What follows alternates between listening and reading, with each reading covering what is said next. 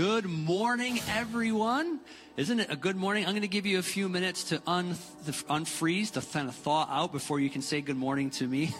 uh, my name is Eric, and I'm just so grateful that you're in the room. We want to say a welcome to you. We also want to say a welcome to anyone that's joining us live online right now. Uh, grateful for you, as well as a hello to anyone who is watching or listening a little bit later on in the week.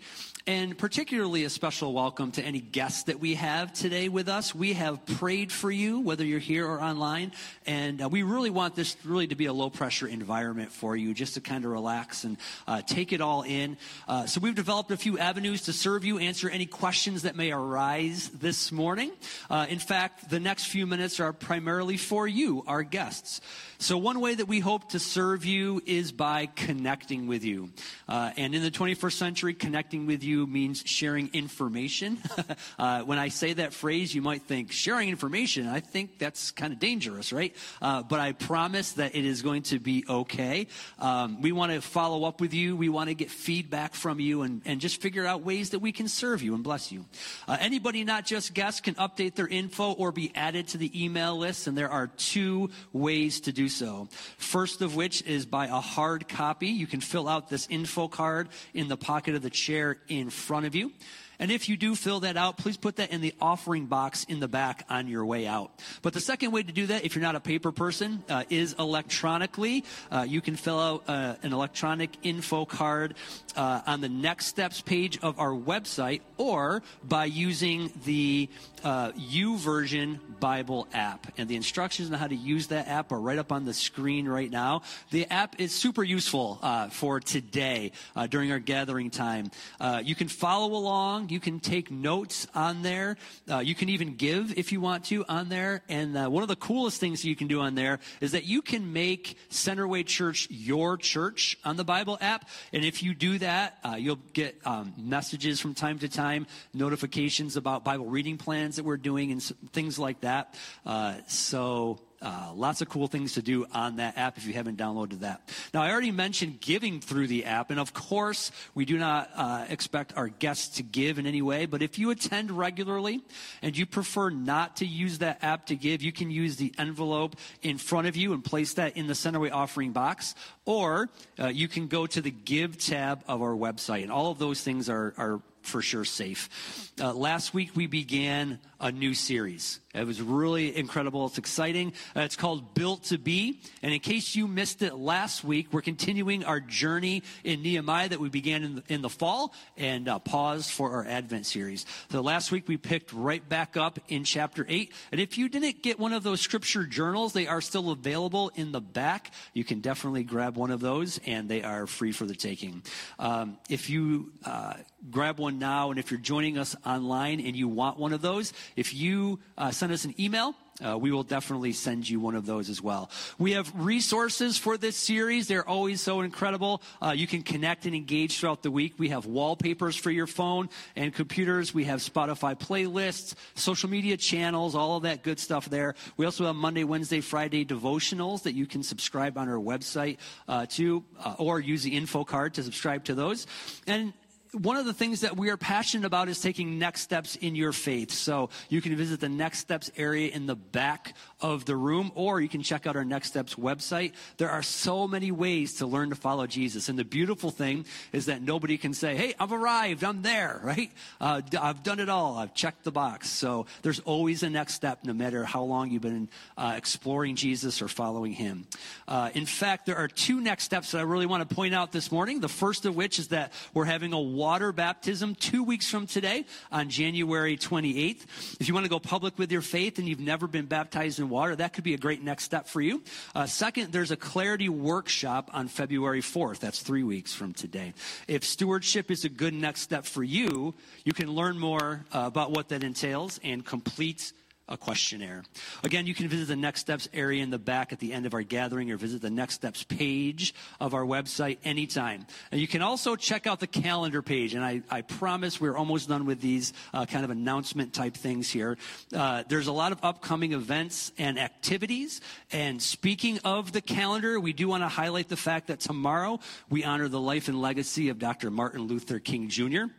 one of the things that I just learned this morning is that it's the only federal holiday that's also a national day of service.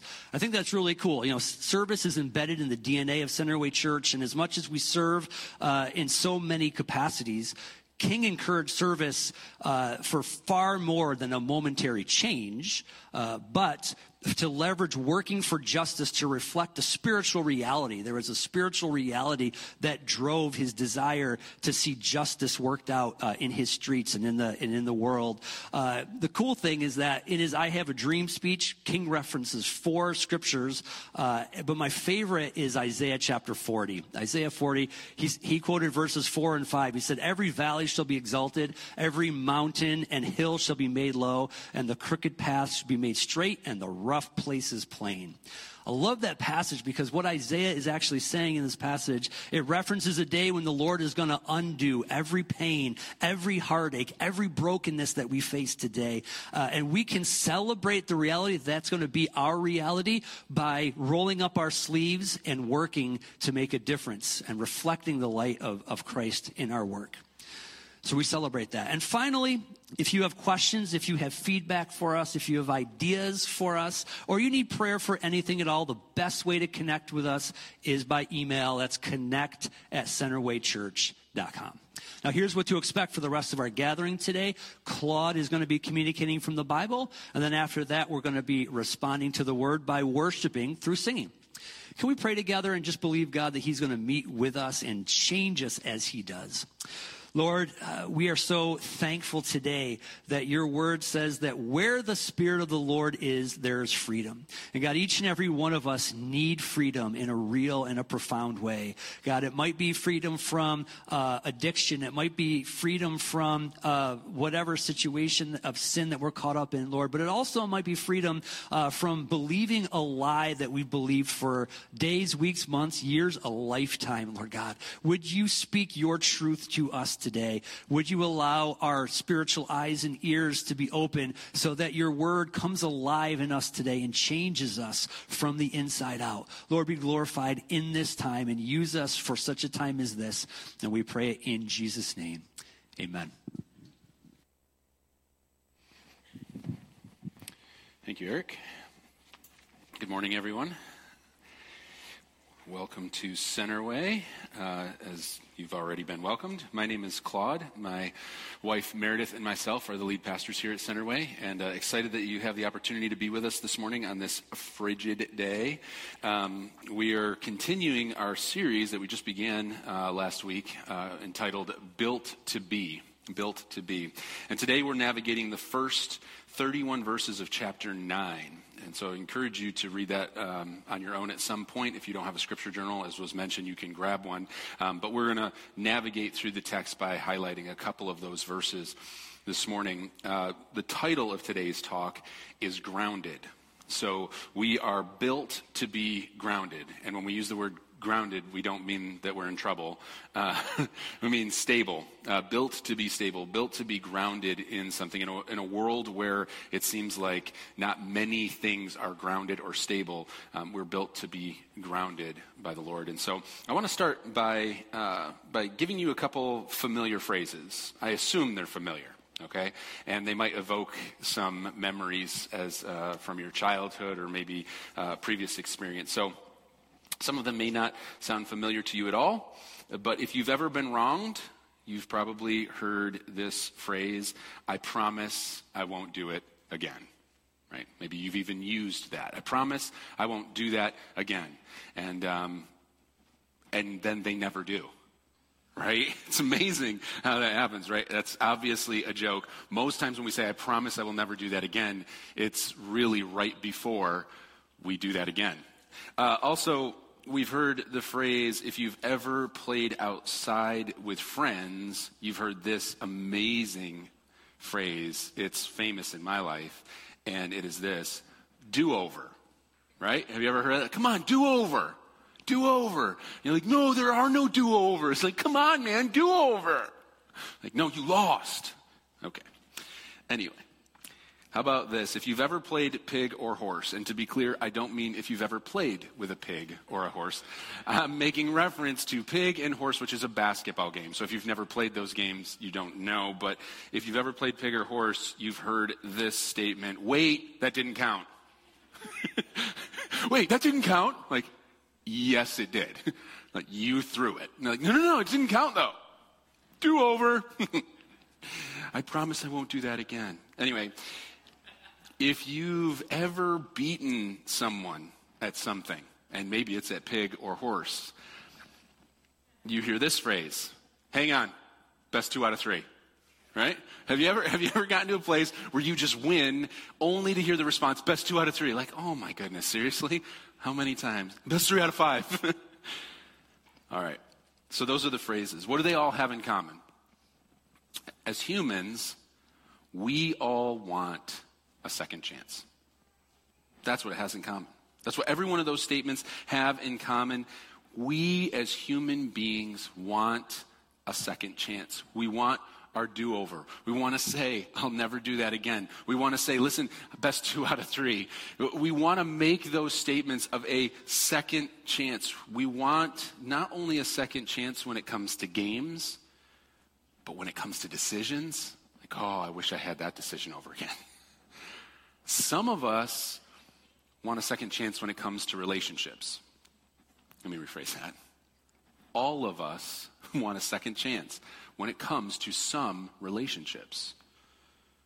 You see, this idea of second chance, it permeates our society, it permeates every aspect of our lives, whether it's just simply playing a game or interacting with others. We crave a second chance, a do over. More often than not, just as humans, Christian or not, and I realize we always have a mix in the room, we just want some type of a second chance. And we all know this. We know it at our core. In fact, I can prove it to you based on the way we communicate second chances. I'll explain. Um, I've been whitewater rafting several times, and there was one time that my wife and I went, and uh, we were youth pastors at the time. We brought a whole mess of teenagers, and so we're getting ready to go down the rapids. And uh, before we get our rafts and everything, we're in this kind of barn type area, and they're explaining all the rules. And one of the things that is most imperative is they say, listen, here's your life jacket. Everybody's got one. Everybody gets a helmet. And they're like, listen, do not take these items off. And everyone's like, no, okay, all right, fine. He's like, listen, no, I'm serious. Like, do not take these items off. Your helmet is imperative because it will obviously protect your head and brain if you fall out. And it seemed like almost everyone kind of said, okay, we get that. Like, no one wants to, like, get knocked out in a river. So everybody seemed to have their helmet clasped and they were committed to that. But there were a lot of people that weren't so keen on the life jacket. And, uh, and he said this statement real quick as some people are kind of like holding onto life jackets and everything. He said, Listen, put your life jackets on. When it comes to the water and you drowning, there are no second chances. It's funny. It's funny how we actually communicate the lack of a second chance as a level of seriousness and almost like a threat of sorts. Like, hey, no second chance. Now, if you've ever had kids or you've ever babysat or anything, like, listen, I'm not going to say it again. That's basically what you're saying. There's no second chance. So we know within ourselves that there's a, a, an inkling where we want a second chance. We want a do over so much so that we use that language to let people know this is really the final warning. There's no second chances out there. It's serious. Put your life jackets on. Which leads me to a question I want to all of us to consider as we move through the text this morning. And the question is this Why are we reluctant to give second chances? Why are we reluctant to give second chances? If we can agree, and I, I, think we would if we were discussing right now, if we can agree that more often than not we desire a second chance on some level, then why are we reluctant to give those second chances? I want to submit to you that it's because we don't want to be taken advantage of. We don't want to be taken advantage of. We've experienced a hurt. We've experienced a level of vulnerability, maybe. And we say, you know what? No. No second chance for you. No more. I'm done.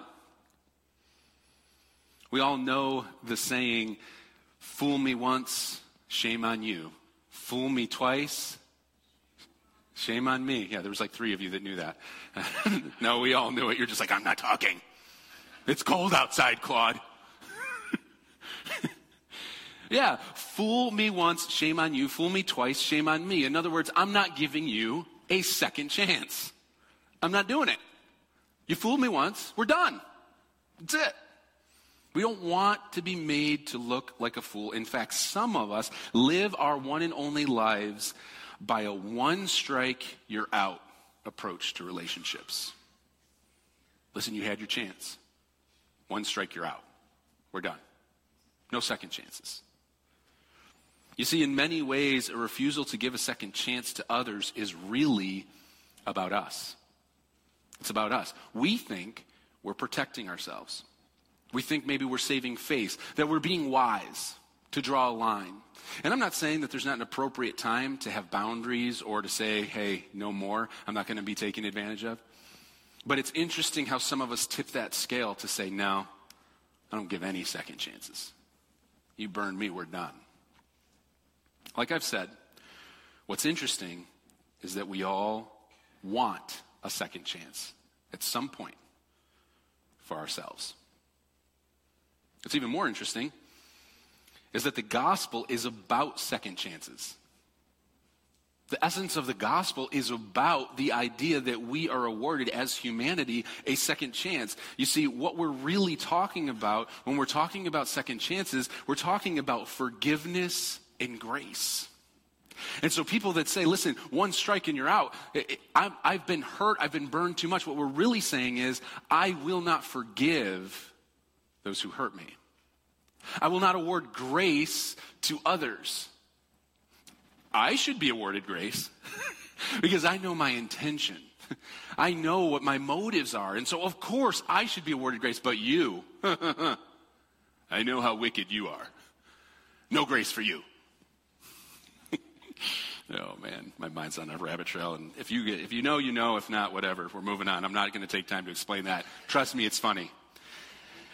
This whole topic, this whole topic is what verses 1 through 31 of chapter 9 is all about. In fact, verses 6 through 31 is actually a prayer. It's actually a prayer that's being prayed that's acknowledging that God is faithful even when humanity isn't.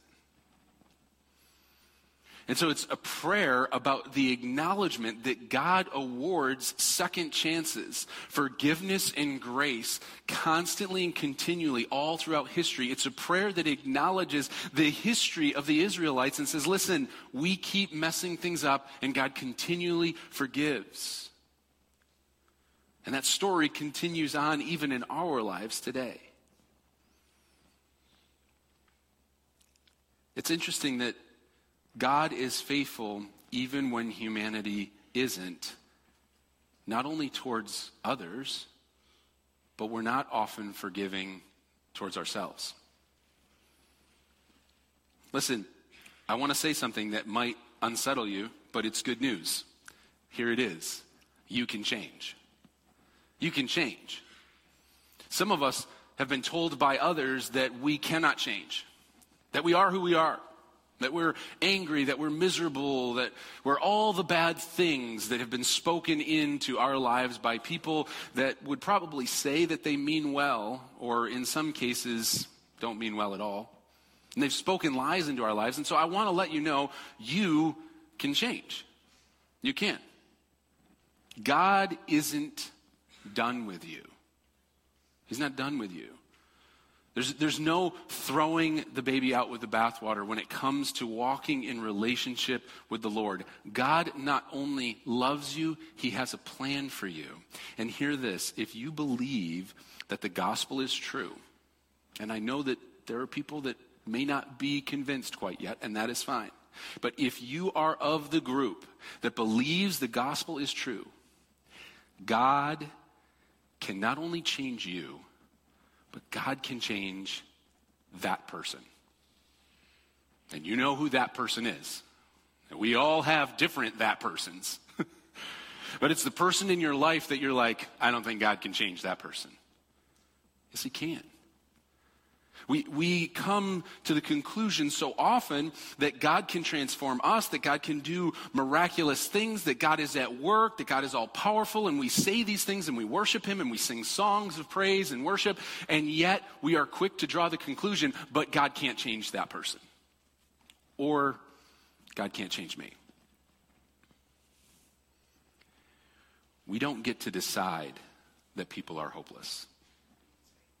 We simply don't have the right to decide that people are hopeless while simultane- simultaneously claiming that we are followers of Jesus.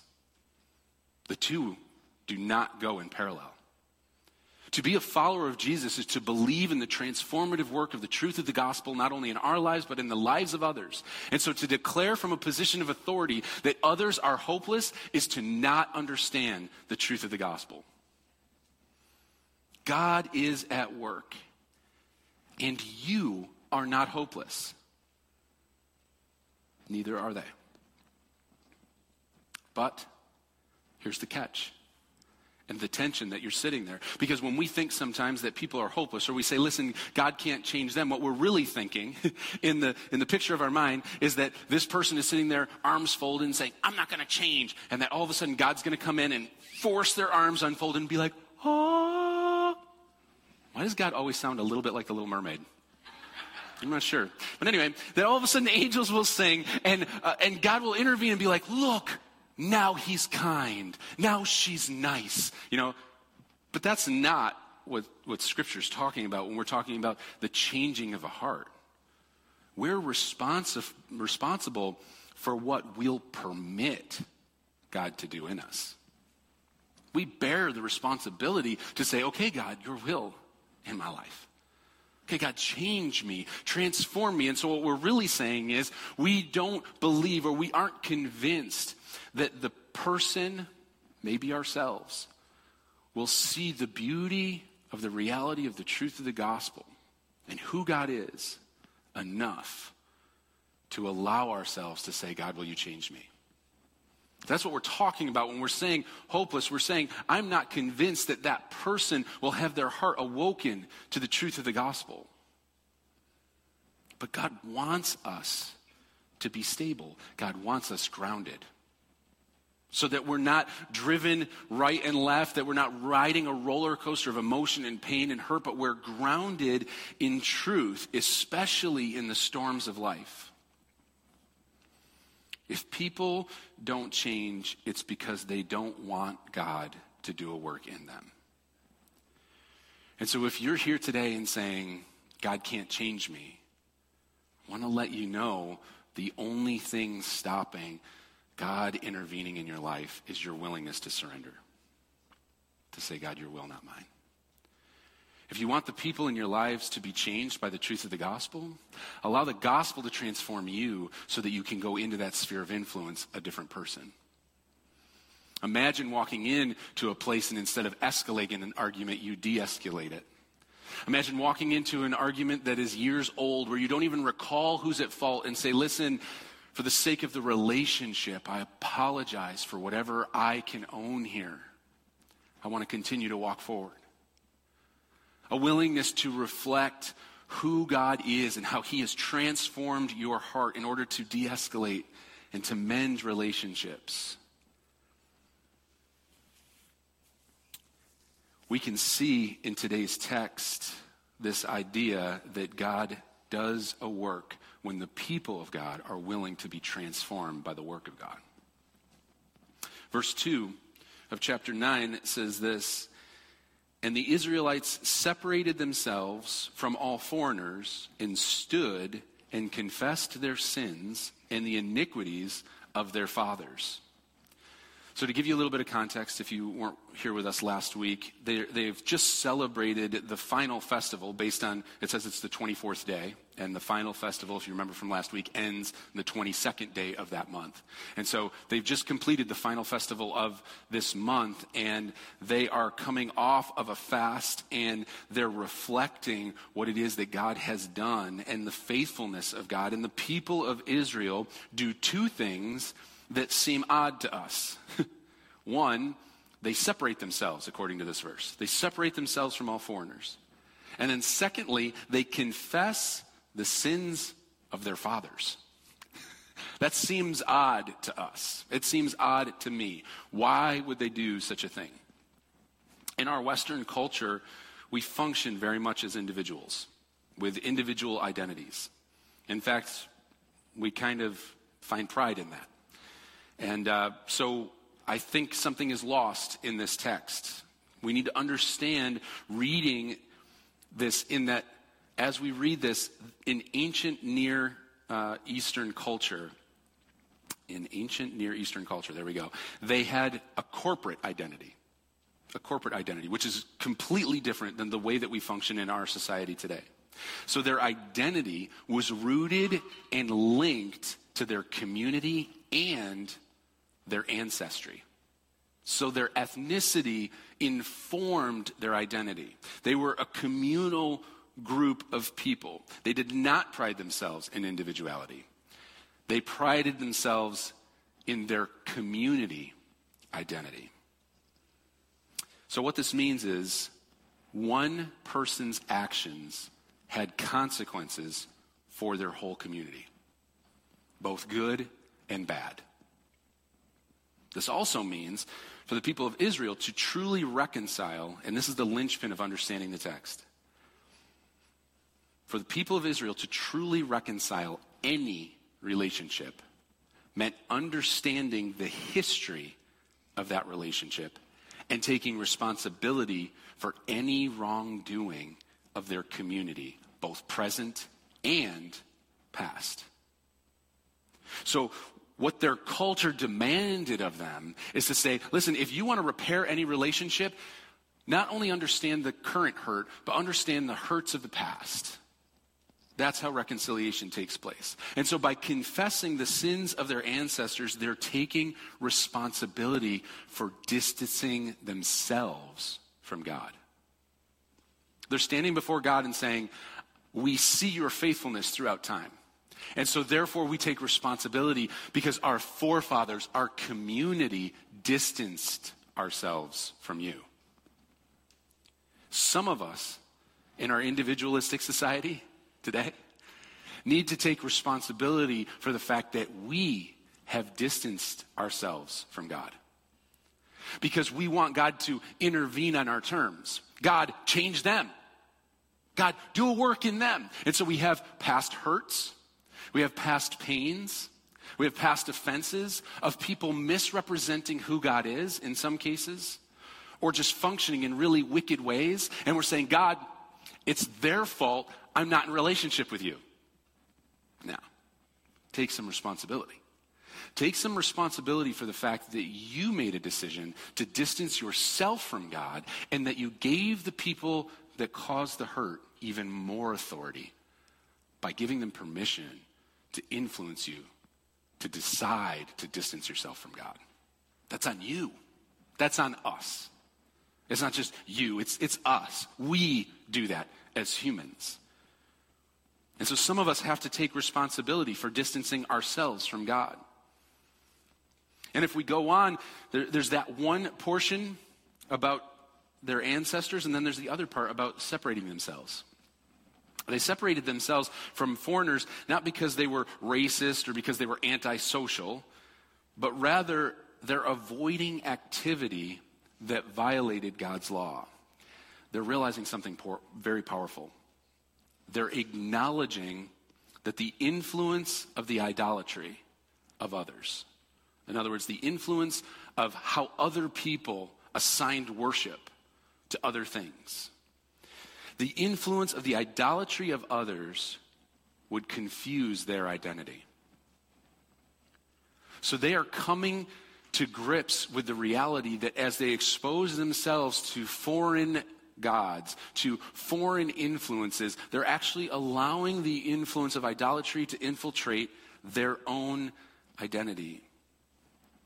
I want to challenge you to consider that it's possible in the environments that we are in that we have allowed the concerns, the worries, the influences, excuse me, the influences of this world to infiltrate our identity, to infiltrate who it is that God says that we are. Followers of Jesus are to be grounded in their identity as children of God. That's our identity, children of God, so that we can influence the spheres that we are in so that we can live on mission. That is the purpose. That we would be grounded enough to bring hope to the hopeless. That we would be grounded enough in the truth of the gospel to be carriers of joy, of truth, of people that influence people for, with the love of God. But if we aren't grounded, then we risk being influenced.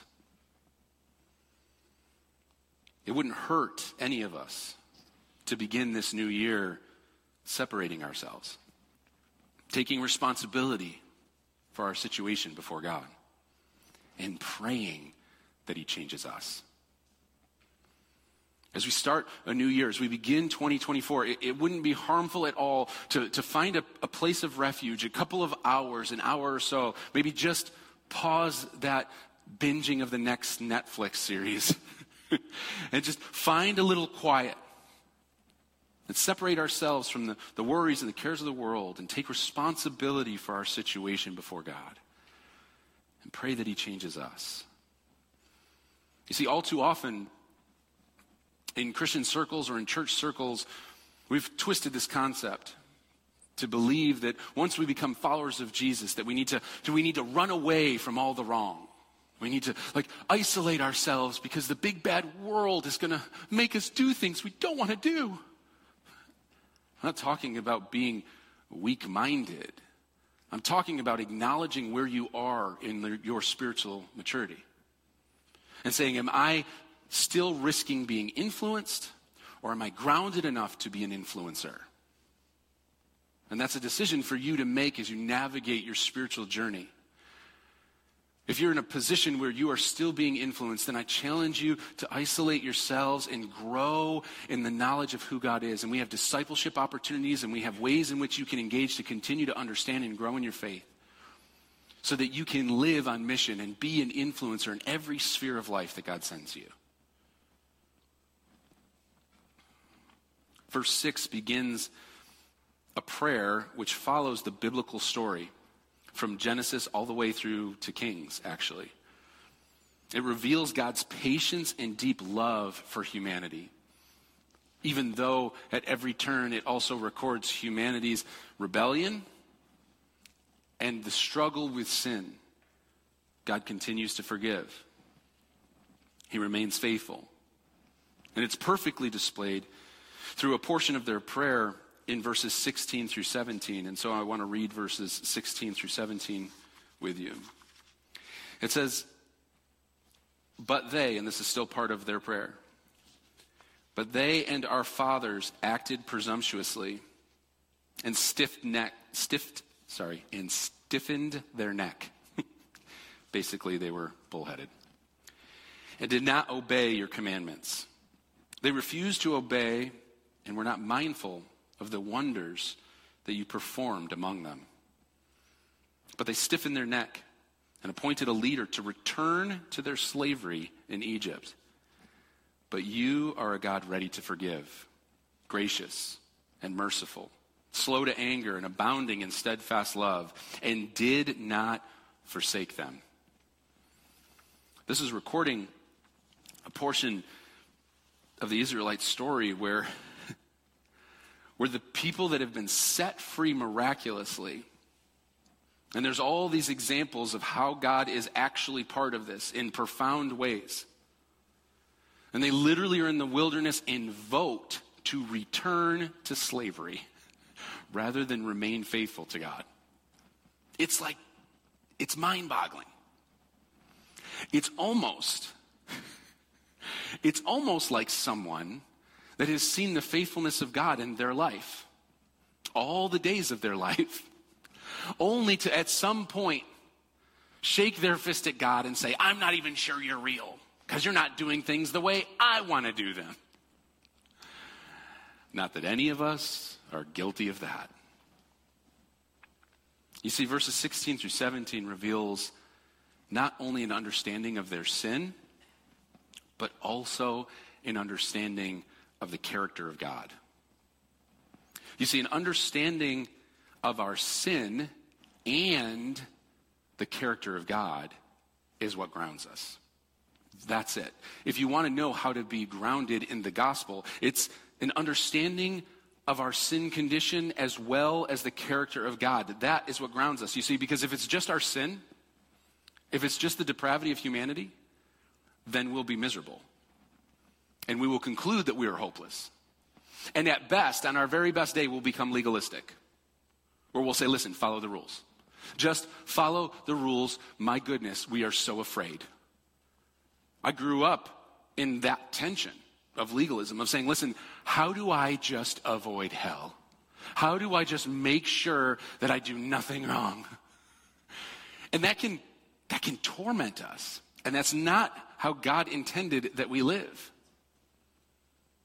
So if we just understand our sin, we'll be miserable. But if we just understand the character of God, if we only understand and declare that God is a God of love and God is a God of mercy as much as He is, if that's the only thing that we understand, then we can be guilty of antinomianism. Antinomianism is a church SAT word that I will explain. It basically means cheap grace. It means we will take advantage of the grace that God has awarded us. We literally cheapen the cross by saying, I can live my life however I want. Why? Because God is love. And he's going to forgive me. He's going to intervene. And so, therefore, I can be as wicked as I want or as kind as I want. And at our best, we'll be philanthropic in order to make ourselves feel good. We'll be guilty of a, of a pride. Say, well, I'm better than others. I mean, I'm a good person. So, I mean, those other people, my goodness, they're wicked. God, I get you. I just wish they did. But don't worry, God is a God of love. It's an extreme. And so we can be guilty of extremes in Christendom. We can all be guilty of this. We're guilty of, of this idea that either we have to be legalistic or that we can just be awarded cheap grace. You see, if we function that way, we live as though there are no consequences or we fear the consequences. You can see the danger of both extremes. In our individualistic society, we tend to defend and minimize our own actions. It's just the nature. But listen, like the Israelites, we cannot reconcile our relationship with God unless we grasp the depth of our rebellion and our depravity in light of His grace. It's both. It's an acknowledgement of the depravity of our lives while simultaneously understanding the grace that God awards. Someone else said, I'm not sure who it was, the recognition of our sin is the entry point to the gospel. I have it written in one of my notes, and I didn't write who wrote it. I think it's from a commentary somewhere. The recognition of our sin is the entry point to the gospel. So, we're whitewater rafting. And we get down to the water because one of the things we have to do is carry our raft to the shore. And so we carry our rafts to the shore and we place them in and uh, exactly what we expect to happen is happening.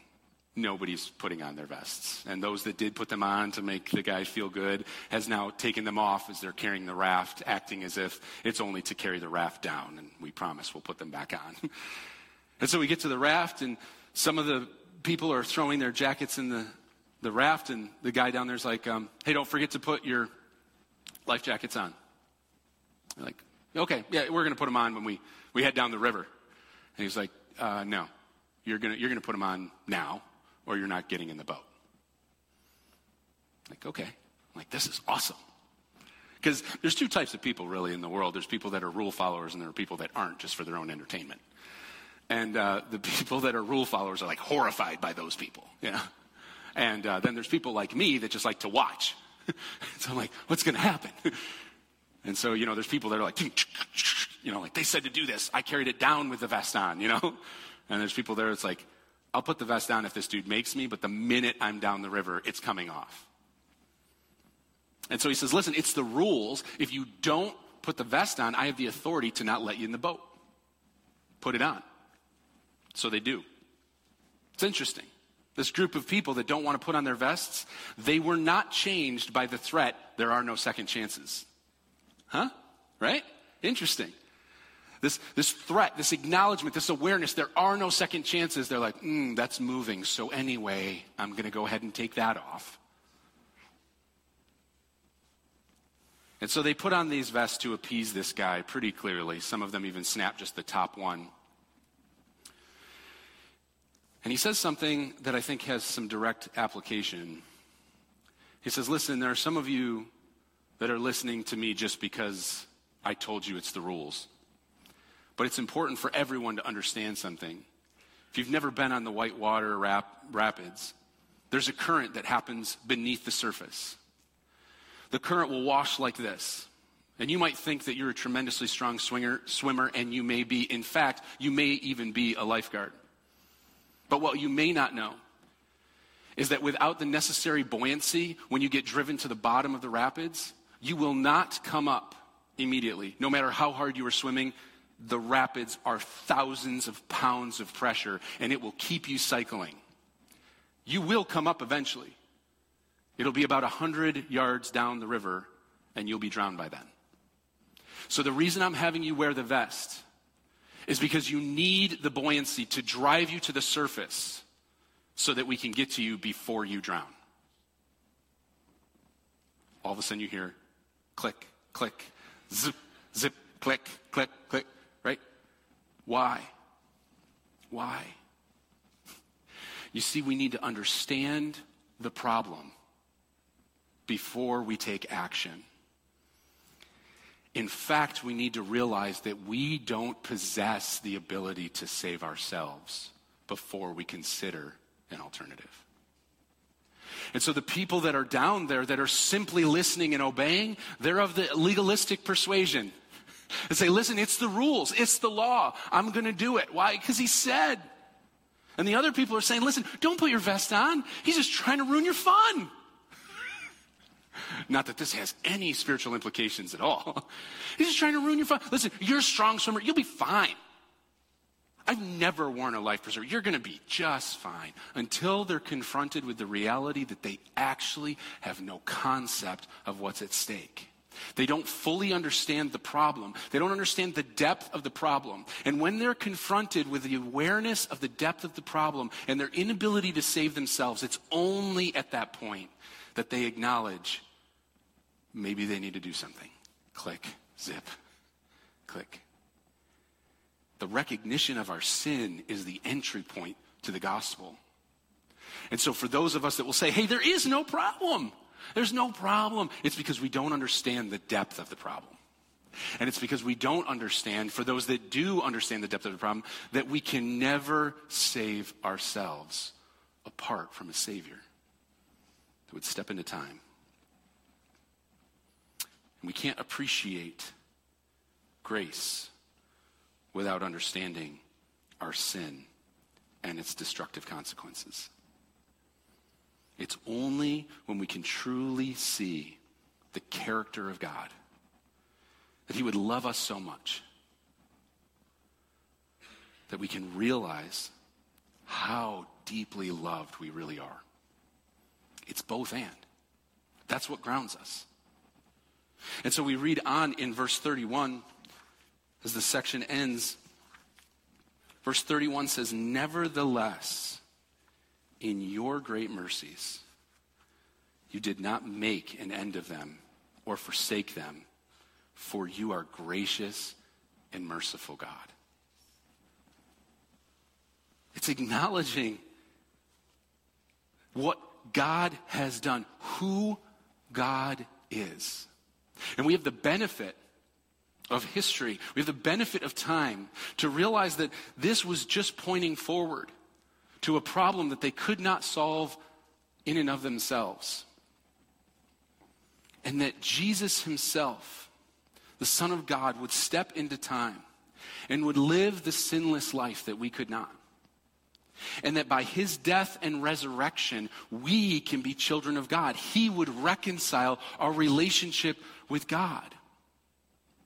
And now we have a decision to make as to whether or not we want to reconcile that relationship, whether or not we want our identity to be child of God, that we would want to be grounded in the midst of the storms and the worries of the world, that we would understand with such clarity the depth of the depravity of our lives while simultaneously understanding the grace and love that God has for us and say it's only through the person and work of Jesus that I can be who it is that God has called me to be.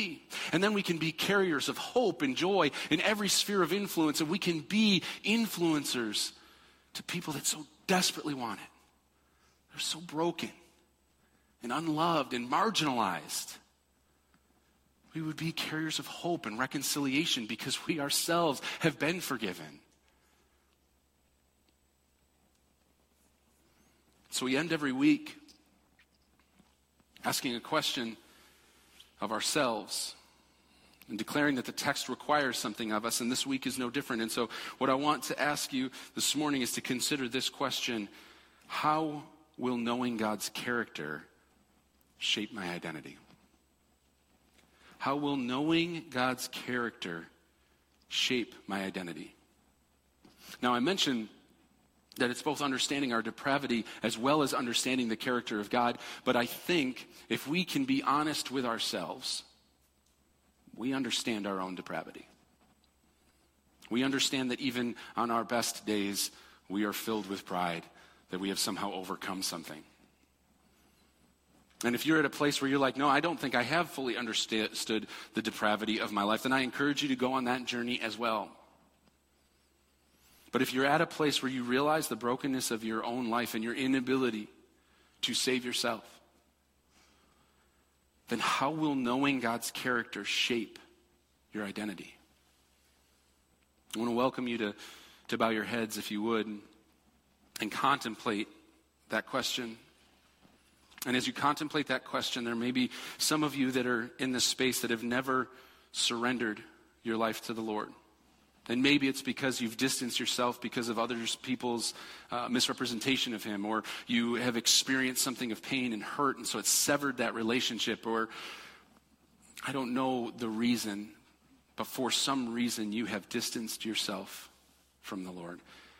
I want to give you opportunity to reconcile, to come into relationship with God because of the person and work of Jesus. And so if that's you out there in the quietness of your mind, right now, you can ask Jesus to forgive you of your sins. You can acknowledge that He died for your sins. You can say, Lord, I'm a sinner, but you died for my sins. Would you forgive me? Come and be Lord and leader of my life. It doesn't have to be repeated exactly like that, but an acknowledgement of your sin, an acknowledgement of His sacrifice, and then asking Him to be the Lord and leader of your life begins a relationship with the Lord. And so this morning, if you're praying that prayer in the quietness of your mind in this space, I want to welcome you to come back to the next steps area. There are a lot of people that come back there to talk to me about different things. You won't be singled out, but I'd love to talk to you about the next steps so it's not just an emotional decision or a momentary decision. If you're watching live online right now, you can click request prayer if you've prayed that prayer for the first time, and you'll go into a private chat with one of our pastors that will talk to you about the next steps. If you're watching or listening later on, you can always reach out via connect at centerwaychurch.com or through our next steps section of our website. We'd love to talk to you about what it is that God's doing in your life and how we can come alongside you. For everyone in this room that that have prayed that prayer in the past or even today, I want to challenge you what does it look like to allow God's character to shape your identity? For some of you, it means researching and better understanding the character of God. And so maybe that's your action today. is to just investigate who is God? What is his character? How does that transform me? For some of us, it means taking action on what I kind of challenged in the beginning. It's taking out, a, carving out a block of time, and maybe taking some responsibility for the things that you've done in your life. And I'm, I can't say this enough. I'm not talking about situations and instances of abuse. I'm not talking about making yourself vulnerable to abusive people. Please do not misunderstand that. I'm talking about healthy relationships where you have distanced yourself simply out of some type of an offense that either you or they cannot get over. And taking some responsibility for what you own in that hurt. And maybe it's with God Himself. Maybe you just you have anger towards God because of a, a time that you thought there should have been an intervention where, where God should have intervened and, and you have resentment, you have anger and unresolved things. And I want to challenge you carve out that time, reconcile that relationship, take responsibility, understand the character of God, and allow His grace to wash over you. For others of us, still, if you've been following the Lord for a long time and, and you understand what I'm talking about as far as being grounded. You understand the depravity of your life and you function within that grace and mercy. I want to challenge you. You don't outpace the text, there's action here. And the action is to be missional with the truth that you understand. And so we cannot be puffed up. Paul talks about being puffed up in our knowledge. No, what is it that you will do with that which you know? How will you be a carrier of hope and joy into the spheres of influence that God has placed you strategically? Your time is not done. God is not done with you. So, what does it look like to leverage all that you are, to live on mission, to speak the character of God over the brokenness of other people, to bring joy and hope into hopeless situations? to be a person that speaks up for the marginalized, not, not because you want to defend people, but because you understand the depth of marginalization as a result of, the, of sin in our world and the brokenness of creation, and that you have been strategically placed to be a redemptive part of that, and that God is the healer and that that person is precious, that those people are precious, that they are made in the image of God. And so, therefore, you will stand up, you will speak hope and joy, you will bridge the gap for those that are pushed aside. Not because you're kind, but because you understand the gospel and it compels you. Heavenly Father, we come before you today and we ask that we would understand your grace. That we would understand truly the depth of the problem and our inability to save ourselves and acknowledge the grace that you make available. That we are so incredibly loved. Because of that and so much more, we worship you now. And we raise our hands in surrender and maybe as a declaration of our openness for you to change us, Lord. Father, we pray that our worship would be a sweet sound to your ear. In your name we pray. Amen. Let's worship the Lord together.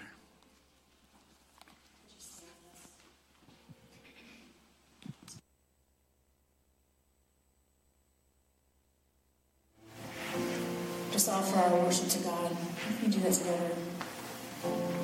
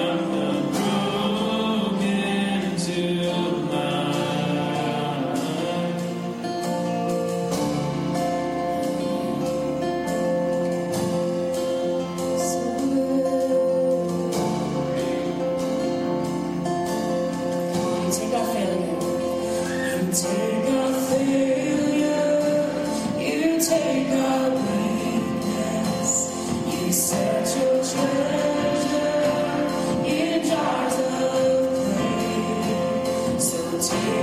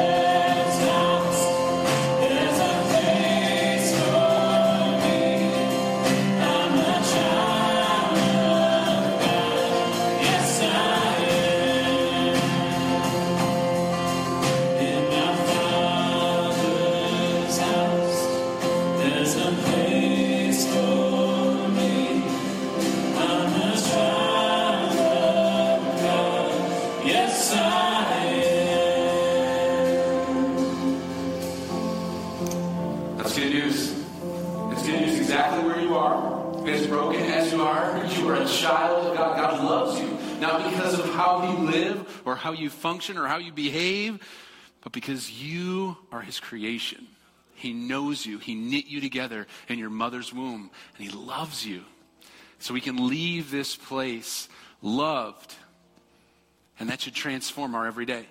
I want to challenge you as you go throughout this week to live on mission and to remember also in prayer. We have about 20 of our teenagers that are headed to a retreat this weekend, and uh, we're just uh, this weekend coming, we're believing God's going to uh, just meet them in a powerful way. And so if they come to mind throughout this week, just keep them in prayer. Uh, we're excited uh, about what they're going to do, and that they're going to have a blast too. So let's just close in prayer, and then you can be free to go or hang out a little while if you'd like. Heavenly Father, we come before you fully aware of our brokenness, but also fully aware of your grace and love for us in spite of it all. And so we leave this place on mission, transformed by the truth of your gospel. Lord, we want to be your hands and feet. We want to leverage our time, our talent, our treasure for your glory and your honor, all that we are for you, Lord. We're so grateful that you're God not only believing in second chances, but third and fourth and fifth and a thousand, God. You continue to extend mercy and grace. And so we pray that you would transform us and that you would be with our students as they go on this retreat, that you would anoint the speaker and the worship team and all that is prepared for them, God, that they would travel safely there and back and that they would have an amazing encounter with you. Lord, we are grateful that we have the opportunity to do life together in community and yet be known by you individually. Protect us and bring us back safely next week. In your name we pray. Everyone said, Amen. Amen. If you want prayer for anything, Eric will be up here. I'll be at the next steps area. God bless you as you go. Feel free to hang out and crush all that coffee because it's hot outside. I mean, cold outside. the coffee's hot. God bless you.